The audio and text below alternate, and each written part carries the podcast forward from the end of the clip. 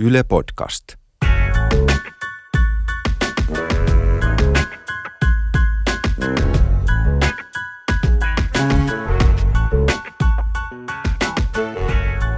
Klassinen tilanne, jossa auto parkkerataan sivuttain ruuhkaiselle jalkakäytävälle, kulkee otsikolla TVstä päivää. Tämä on vähän tällainen sisäpiirien vitsi erilaisissa tuotannoissa, että telkkarista saa tulla huutelemaan tällä tavalla, vaikka kaikki tietää, että ihan tavallisia shittiäisiä tässä kaikki ollaan. Me olisi tarkoitus tänään Särren kanssa, joka on muuten rento, mutta cool, puhua telkkarista. Ja TVn tulevaisuudesta, onko sitä? Niin, onko telkkarista puhuminen vähän sama kuin leipois biisin kirjoituksesta tai niin kuin, että pystyykö sitä mitenkään tavoittaa täällä? Sitä pitäisi katsoa sitä telkkaria eikä puhua siitä. Mutta on se näin parempi kuitenkin kuin, että ollaan siellä TV-laatikon sisällä puhumassa siitä TV-laatikosta. Kyllä se kertoo jostain, että me ollaan edes siinä tilanteessa, että on olemassa keskustelu, että mikä on TVn tulevaisuus.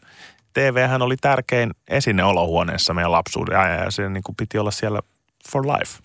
Joo, ja kun nykyään ne TVt on sellaisia lähinnä näyttöruutuja ihmisille, jotka imuttelee suoratoistoaparaatista kaikkea epäilyttävää. Ja sen jos heittää hotellihuoneen ikkunasta, niin eihän se enää mäsähdä katuunkaan silleen näyttävästi, vaan ikään kuin leijailee jotenkin alas. Höyhenen lailla. Mutta mitä sanoo nelosen kotimaisten ohjelmien päällikkö Meira Noronen? Onko TVllä tulevaisuutta?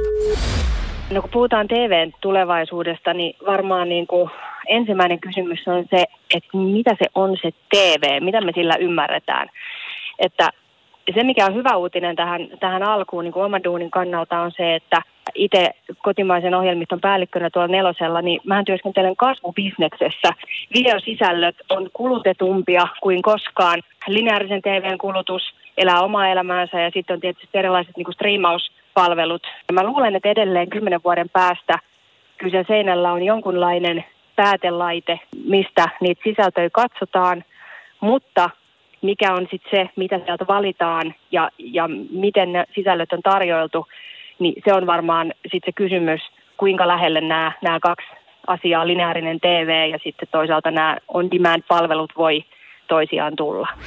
Meira Noronen varmasti ihan oikeassa siinä, että ei se vuorovaikutus meidän ja videosisältöjen välillä yhtään mihinkään häviä. Kyllä me jotain katsotaan, mutta siitä mä ehkä on pikkasen huolissani, että kun tätäkään murrosta en nähnyt, niin kuinka valtava murros tulee seuraavaksi? Niin ja tuleeko sitä murrosta?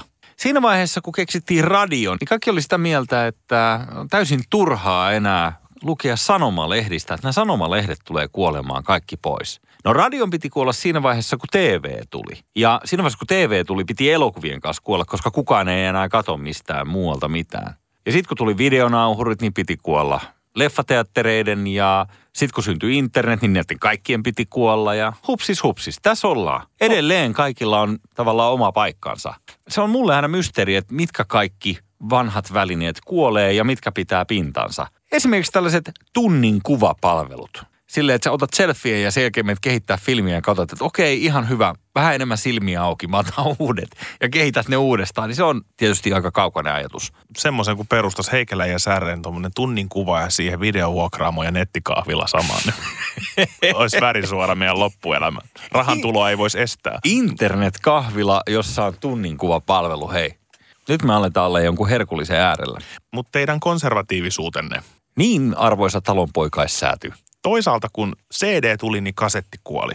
Ja kun MP3 tuli, niin CD kuoli. Ja kun suoratoisto tuli, niin MP3 kuoli. Että kyllä niitä juttuja myös kuolee.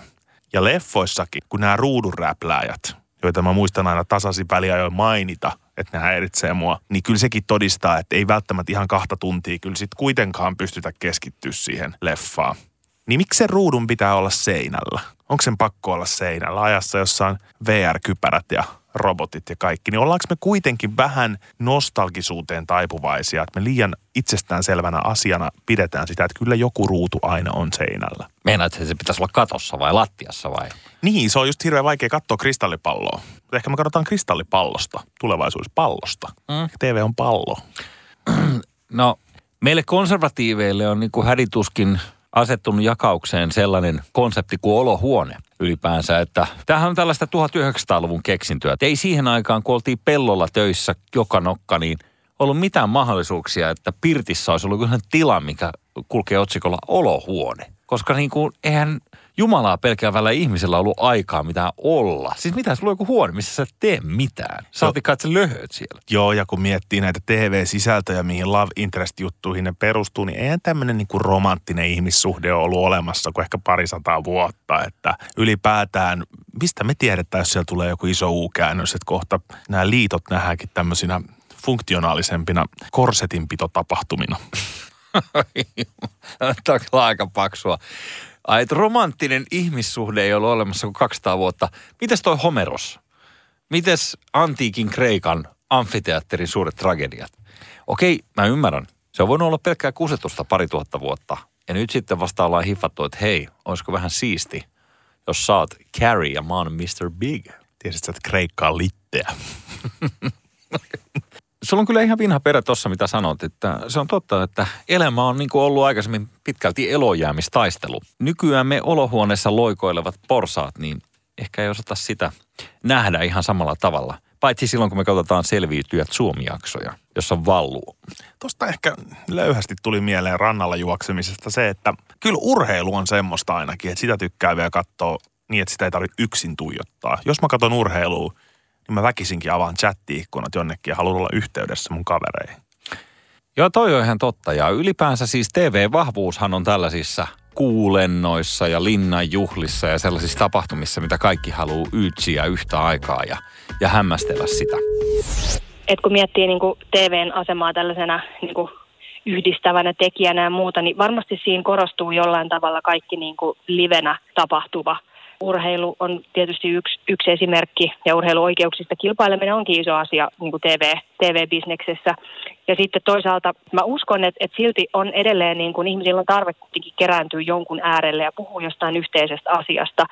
Mutta voihan olla, että ne segmentit on pienempiä, että sitten on tällaisia tiettyjä massajuttuja ja sitten on tämmöisiä niin kuin niche-tyyppisiä juttuja niin kuin tiettyjen sisältöjen ympärillä, mutta se, se tarve niin kuin jauhaa yhdessä jostain juuri nähdystä, niin en usko, että se poistuu koskaan. NBA-matseja tulee katsottua satoja vuodessa. NBAn oma palvelu on alkanut tarjoa aika paljonkin toimintoja mobiililaitteisiin, missä tulee pieni pop-up-ikkuna kesken peliä ja se kysyy, että kumman luulet voittavan ottelun? Voittaako Bulls vai Lakers?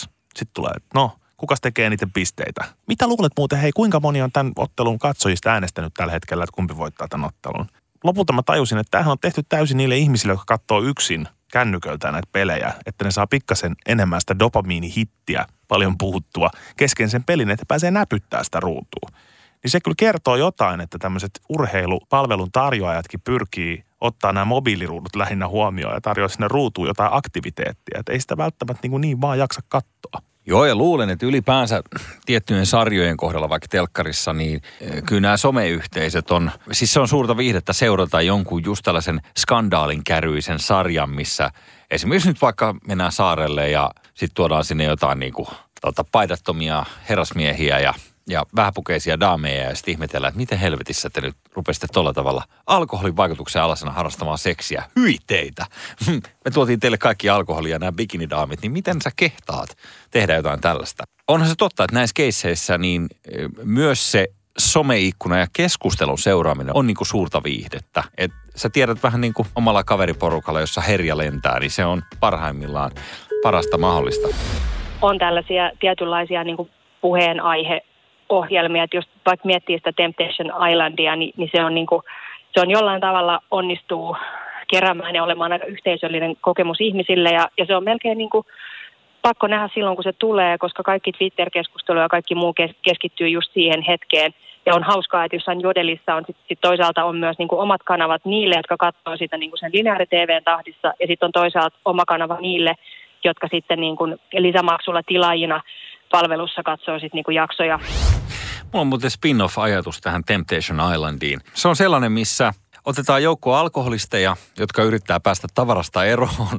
Ja sitten tuodaan ne sellaiseen helvetin isoon baariin, missä on paljon värikkäitä valoja. Ja sitten tehdään tiski täyteen kaikki eksoottisia drinkkejä. Ja, ja sen jälkeen suljetaan ovet, pannaan musat soimaan. Sitten tullaan muutaman tunnin päästä takaisin ja ruvetaan taivastelemaan, että mitä helvettiä. Te olette kaikki humalassa täällä. Kuinka te kehtaatte? Mitä te oikein mietitte? Eikö täällä ole minkäännäköistä häpyä? Ja sitten Kuronen tuulikoneen kanssa siihen tiedustelemaan joku palava tynnyri ympärillä, että ei, mikä sulla on fiilis? Että sä pysty puhumaan edes kunnolla. Tänään me poltetaan toisen joukkueen passi. Kuka ei palaa saarelta kotiin, se selviää mainoskatkon jälkeen. Ennen kuin me mentiin tähän Temptation Island tavaraan, niin me puhuttiin tuosta TV-urheilusta ja puhuttiin NBAstä, niin, niin se on kyllä sanottava vielä tuohon urheiluun liittyen, että mä en tiedä, ootko huomannut, mutta TV-urheilu, ja nyt kun mä sanon TV-urheilu, tarkoitan kaikkia liikkuvaa kuvaa, missä muodossa tahansa se katsotaan, niin TV-urheilu on kertakäyttöviihdettä. Mä tarkoitan täällä sitä, että se ei ole minkään arvosta enää se sisältö sen jälkeen, kun se live-hetki on mennyt ohi. Et kuinka moni jaksaa katsoa jotain niin kuin eilisiä lätkäpelejä tai matsia, minkä tuloksen sä tiedät, niin uusintana josta ei kukaan. Eli käytännössä se hinta sulaa nollaan. Mutta siinä vaiheessa, kun se on live, niin se hinta voi olla todella korkea. Mä muistan, tuossa oli viime vuoden puolella se, jos muistat tämä äh, Mayweather vastaan äh, McGregor, nyrkkeilyottelu. Ja itse kun tilaan kaikkia mahdollisia suoratoistopalveluita, mistä urheilua on nähtävillä, kaikki, kaikki, herkut, kaikki, on kaiken aikaa minulla, koska haluan nähdä kaiken. Niin Jumalan kautta ne oli ne paskiaiset, kato, tehnyt sen sitten niin, että siitä pitää maksaa vielä erikseen. 50. Niin, vaikka on mukamas kaikki palvelut ja näin. Niin mähän menin sen sitten, kato, tilaamaan sen, sen yksittäisen ottelun. Ja mietin vaan siinä, että no hitto, että tähän on tultu, että meikäläinen kattelee tältä kotipädiltä jotain tapahtumaa toiselta puolelta maailmaa. Ja mä en edes tunne niitä tyyppejä, en ikinä niin kuin seurannut kummankaan uraa millään tavalla. Mutta nyt kun kaikki vaan höpisee siitä, niin siihen on pakko päästä käsiksi. Et ehkä tässä on se TVn magian yhteisöllisyys mun osalta, että se on saanut tekemään jotain tollasta. Eli pitäisikö kaikkien TV-ohjelmien tulevaisuudessa olla niin kuin linnanjuhlat? Sitä katsotaan yhdessä ja seuraavana päivänä kirjoitetaan lehissä ja Twitter-tikkeri juoksee siellä alareunassa ja mietitään, että Jussi Heikelä – törkeät kengät ei muuten sovi puku ollenkaan. Mutta kuinka moni olisi valmis maksamaan esimerkiksi vaikka 50 linnanjuhlista? Hyvä kysymys. Aika moni varmaan olisi. No mä en usko, että muotibloggaajien ulkopuolella ihan hirveän moni olisi valmis kaivamaan kuvetta siihen. Että se on kuitenkin synkkää, miten paljon putoaa kaikki luvut heti, jos sulla on joku maksullisuus, mikä pitää asian suorittaa. Sä jo näet sen siitä, että jos johonkin kuppilaan pitää maksaa narikka, niin sinne ei kannata mennä. Siis huom, maksaa kaksi euroa siitä, että takki on säilytyksessä, mutta silti juoda seitsemän euron tuoppeja. Telkkarissa ehkä just onkin se, kun puhutaan siitä tulevaisuudesta, niin moni kirjoittaa tälläkin hetkellä tekstejä sisällöistä ja miettii, että, että kyllä tämä on päättymättömästi muuttunut, että TV-draama ja telkkari ja näin ja näin ja näin, mutta kyllähän tässä niin kuin selkeästi ohjelmavirtaa tavoitellaan telkkarilla edelleen. Ja Linnanjuhlat, jos mikä on sitä ohjelmavirtaa, mä siis tarkoitan sitä, että sä tuuttaat jotain signaalia, joka on niin iso aalto, että koko tämä meidän Suomen kansa jotenkin haluaa olla sen alla – jäädä sinne sen surffilaan. Koska mun mielestä linnanjuhlat ehkä voisi olla semmoinen. Että no linnanjuhlat ilmiö, ilmiö, että toreilla puhutaan, että nyt tämä on ensimmäinen vuosi, kun linnanjuhlat muuten maksaa kympi. Joo. Ja mä veikkaan, että se lähtisi ihan ok. Mutta kun on niin kuin katsojamäärissä, niin linnanjuhlathan ei ole mikään aalto, vaan se on tsunami sillä on yli kaksi miljoonaa TV-keskikatsojaa. Mikään muu ei pääse lähellekään sitä, mutta yritäpä jotenkin niin kuin konseptoida se. Linnan ja... juhlat on tulevaisuus. mä sanon sulle Jussi Heikelä. Mä vannon, niin kuin Junnut sanoo, niin myönnä. Joo. Pitäisikö tässä lähteä kannesiin myymään tätä formaattia? Että kun seuraavan kerran, kun ranskalaiset tulee miettimään, että no mitäs ne on keksinyt siellä hullussa pohjassa. Joo, hei, meillä on tällainen ohjelmaidea, että, että kestää siis tämä noin kolme tuntia. Ja tota, Kaksi ensimmäistä tuntia menee siis siihen, että ihmiset kättelevät. Siis anteeksi, kuinka? Mitä sä tarkoitat, kättelevät? Niin, niin, niin, niin. Ne tulee sisään ja sitten niillä on jotain päällä ja, ja sitten ne kättelee tota niinku pressaa. We, have, we have this party castle that we come in good fashion suits and we shake the hands of the president. It takes hours and hours. Se on kyllä ihana nähdä, kun Ryan Seacrest on siellä niin kuin ensin valmistautunut kaksi kuukautta siihen, että se tuntee niin kuin naamalta jotenkin 2000 ihmistä noin niin kuin suunnilleen ja selkeä selostaa sitä, miten se kättely tapahtuu. Siis pointti vaan siinä, että linnanjuhlat tällaisena TV-konseptina on täysin absurdi. Se on vähän niin kuin, että se on syntynyt aikojen saatossa tällaiseksi, kun meillä ei ole niin kuin samanlaista vanhaa säätyjärjestelmää täällä, kuin mikä on ollut niissä maissa, missä monarkki on oikeasti hallinnut kyseistä maata tai kansaa. Niin tota, tämä on meille vähän tämmöistä No mut hei, skripta taas vähän lisää tätä TVn tulevaisuutta. Mietipä, kuulennot. Olisiko mitään? Joka vuosi joulusin Suomi menee kuuhun. Luuleeko sä, että tavoittaisi pari miltsiä? Ai sä oot niinku yhdistämässä tätä yhtä televisiohistorian benchmark-tapausta linnanjuhliin jotenkin kummallisesti, että ne kaksi yhdessä on pakko olla vielä suurempi kuin kumpikin erikseen. No mä lähdin niin kuin vähän kreatosti niin kuin ajatellen sitä, että jos kerran otetaan nämä konservatiiviset vanhat ohjelmasisällöt formaatit, eikö kuu lento olisi semmoinen, että jos se monistetaan joka vuotuiseksi tapahtumaksi, että sieltä lähtee joku, tiedätkö, Kisu ja Sauli Niinistö tulee hakea sulle tähdet ja kuun taivaalta ja tulee takas space Siihen voi myydä hyviä tuotesijoitteluja, että kylkeä jotkut Fatserin näkkileivät pyörii siellä painottomassa tilassa. ne murustaa. Tukkii hengitystiet. No mut hei, se, miksi me laitetaan tämä niin laukalle tämä keskustelu, on varmasti se, että tämä on ihan sairaan vaikea aihe. Me ollaan puhuttu tässä podcast-sarjan tokal tuotantokaudella nyt paljonkin ammattilaisten kanssa liittyen tähän meidän TV-kokonaisuuteen. Ja se on vaikea nähdä mitään haastajaa näille formaateille tai megaformaateille, niin kuin meidän Oronenkin sanoo.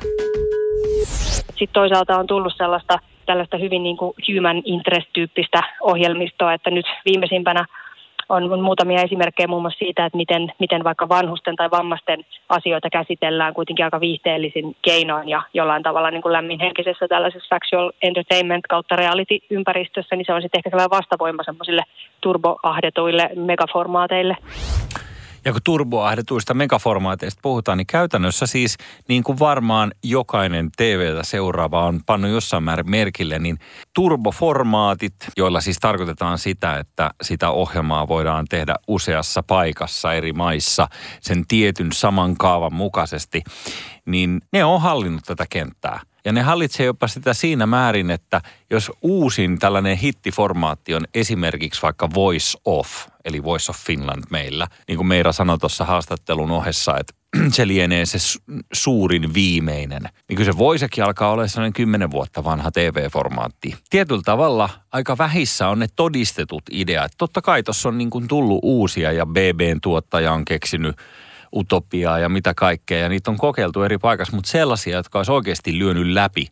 Koska se, mitä TV-päättäjät tietysti, kun ne päätöksiä tekee, niin jos heille on annettu tietty budjetti ja todettu, että nyt sinä tällä rahalla sitten hoidat meille paljon katsojia, niin jos sä oot itse se päättäjä, niin totta kai sä haluat tehdä sellaisia ratkaisuja, että sulla on mahdollisimman hyvä todennäköisyys siihen, että kun laitat rahat tuohon noin, niin katsojia tulee.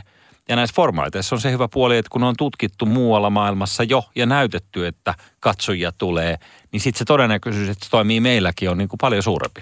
Liittyykö se sitten just tähän sisällön spektriin tällä hetkellä, että kun kaikki nämä megaformaatit on näitä kilpailuja, että kuka on paras laulaja tai kuka selviää saarelta ykkösenä, niin onko tähän just tarpeeseen tullut tämä human interest kulma, mistä Meirakin mainitsee. Että sen takia me tarvitaan vastapainoksi jotain ohjelmaa, missä ei kilpailla, mm. missä hoivataan ja pelastetaan kissoja. Ei kaikki formaatit ole kilpailu, mutta aika useat niistä kyllä on. Mutta esimerkiksi sohvaperunat on formaatti, jota mä en tajunnut ennen kuin mä tuossa itse asiassa tänä keväänä sitä rupesin kahlaa läpi.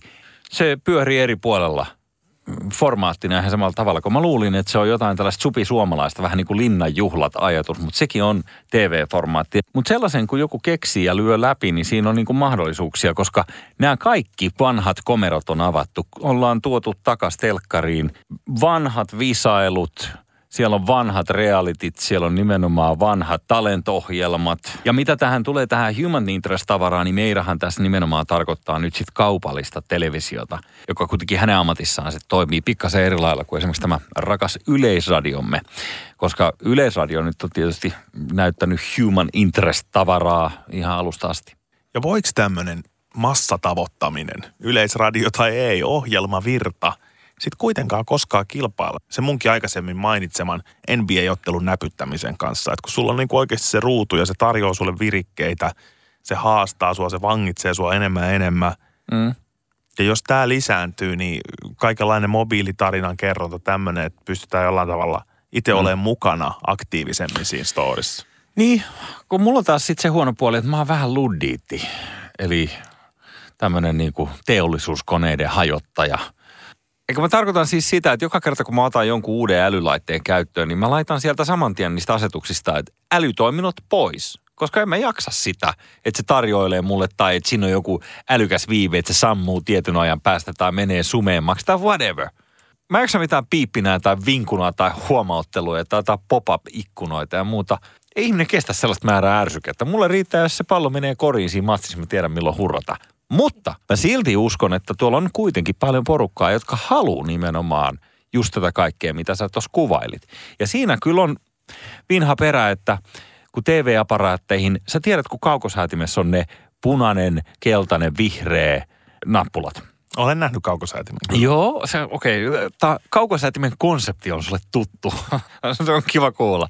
Vai onko sulla siihenkin joku eri appi, millä sä käytät sitä? No sen verran se mä voin sanoa, että mä oon kasvanut kuitenkin kotitaloudessa, missä ei ollut kaukosäädintä. Joo. Eli silloin se on tullut mulle vielä tässä vähän kuten internet elämäni vuosien varrella. joo, joo. Niin, että joutu painaa ykkönen tai kakkonen siitä. Ykkönen tai kakkonen. Vanhasta TV-stä. Ja se muljahtaa se nappi sinne syvälle sisään. Kyllä, muistan ajan. Ja muistan myös nälvinnän, kun joku kaveri sai mellisen television, niin et mitä, et sun mukaan jaksa niinku kävellä siihen vaihtaa sitä kanavaa, että kuinka laiska sä oot. Mutta kaukosäätimestä lyhyesti just tämä, että siihenhän se perustuu, että sun ei tarvinnut enää nousta sohvalta. Yksinkertainen asia meille nyt, mutta nythän tämä kännykkä vie meidät seuraavaan kaukosäätimen tasoon, koska just siinä NBA-ottelussa ei ole ainoastaan noita trivia-kysymyksiä, vaan siinä on myös ne nopeat pikakomennot, joilla sä saat ottelua 10 sekuntia eteenpäin tai minuutin eteenpäin. Joo. Just tuomarin vihellyksen tai aikalisän verran. Kyllä. Että se on optimoitu niin hyvin, niin sen takia mä mietin, että mä kyllä katson mun sisällöt mieluummin etukenossa, vähän huonossa ergonomiassa,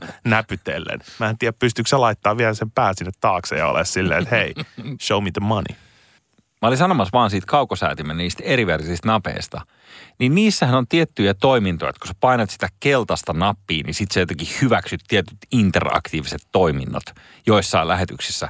Mutta kuinka niin kuin valovuoden toi on jäljessä jo syntyessään toi tekniikka, kaikkea sitä. Että sä oot kyllä siinähän oikeassa, että se, se aparaatti, mikä seisoo jossain liimattuna seinään, niin siihen on ihan turha yrittää tehdä jotain sellaista ihmeellistä softaa, joka mukaan tempaisi kaikki. Mun mielestä se olisi kyllä hienoa, jos nämä Applet ja muut isot johtajat menisi siihen suuntaan, että niitä laitteita ei tarvitsisi koko ajan valmistaa. Että kyllä se sisältögeimi kiinnostaa, että ne sisällöt muuttuisi. Ja jos ne laturin päät pysyisi samana pari vuotta, niin se voisi olla tämän ilmastonmuutoksen kannalta kanssa ihan hyvä asia, että ei koko ajan tarvitsisi sitä uutta rautaa tunkea sinne taskuun. Joo, mä en tiedä miten paljon luit tänä keväänä lehtiä, mutta tossahan tuli aikaisemmin tänä vuonna ilmoitus, että Apple nimenomaan lähtee tähän sisältöbisnekseen, koska siellä se mahdollinen kasvu tapahtuu. Ja TVn tulevaisuus tapahtuu taskuissamme. Et sä mukaan halua katsoa isolta screeniltä? Kyllä mä haluan, mutta vaan sun kanssa. niin. Ai niin se pitää olla jotenkin eri paikassa kuin seinällä, koska se on niin kuin jotenkin niin. Jos ei, se tarvitse olla eri paikassa, mutta jos yksin tuijottaa semmoista isoa screeniä ja jotkut hifilaitteet, niin se antaa semmoista signaalia ihmisille, että mä oon epäonnistunut elämässä ja mun avioliitossa. Särre, tervetuloa keski-ikäisyyden satamaan ja terve menoa samalla. Mutta ihan vihoviimeisen ajatuksena. Väität sä, että lähetysvirta televisio, siis televisio niin kuin me sen tiedetään, että sieltä tulee ohjelmia, joiden välissä tulee mainoksia – Mä väitän, että se on jollain tavalla olemassa, mutta se on enemmän sillä tavalla olemassa kuin esimerkiksi Instagram Live. Että ihmiset on silleen, että hei, Cardi B laittoi just sen Instagram-liven päälle. Mitäköhän siellä tapahtuu? Se menee pikkasen enemmän kupliin, mutta jonkunnäköistä semmoista ison joukon tavoittamista tulee kyllä koko ajan tapahtumaan. Se on niin kuin kosminen taustasäteily. Joku on... pieni surina aina. Se on... Sä, voit, sä voit paeta niin kuin rahojen kanssa, mutta sä et ikinä pääse sitä surinaa pakoon. Kuuluuko sinne taakse? Täällä me ollaan! Niin lähellä, mutta niin kaukana.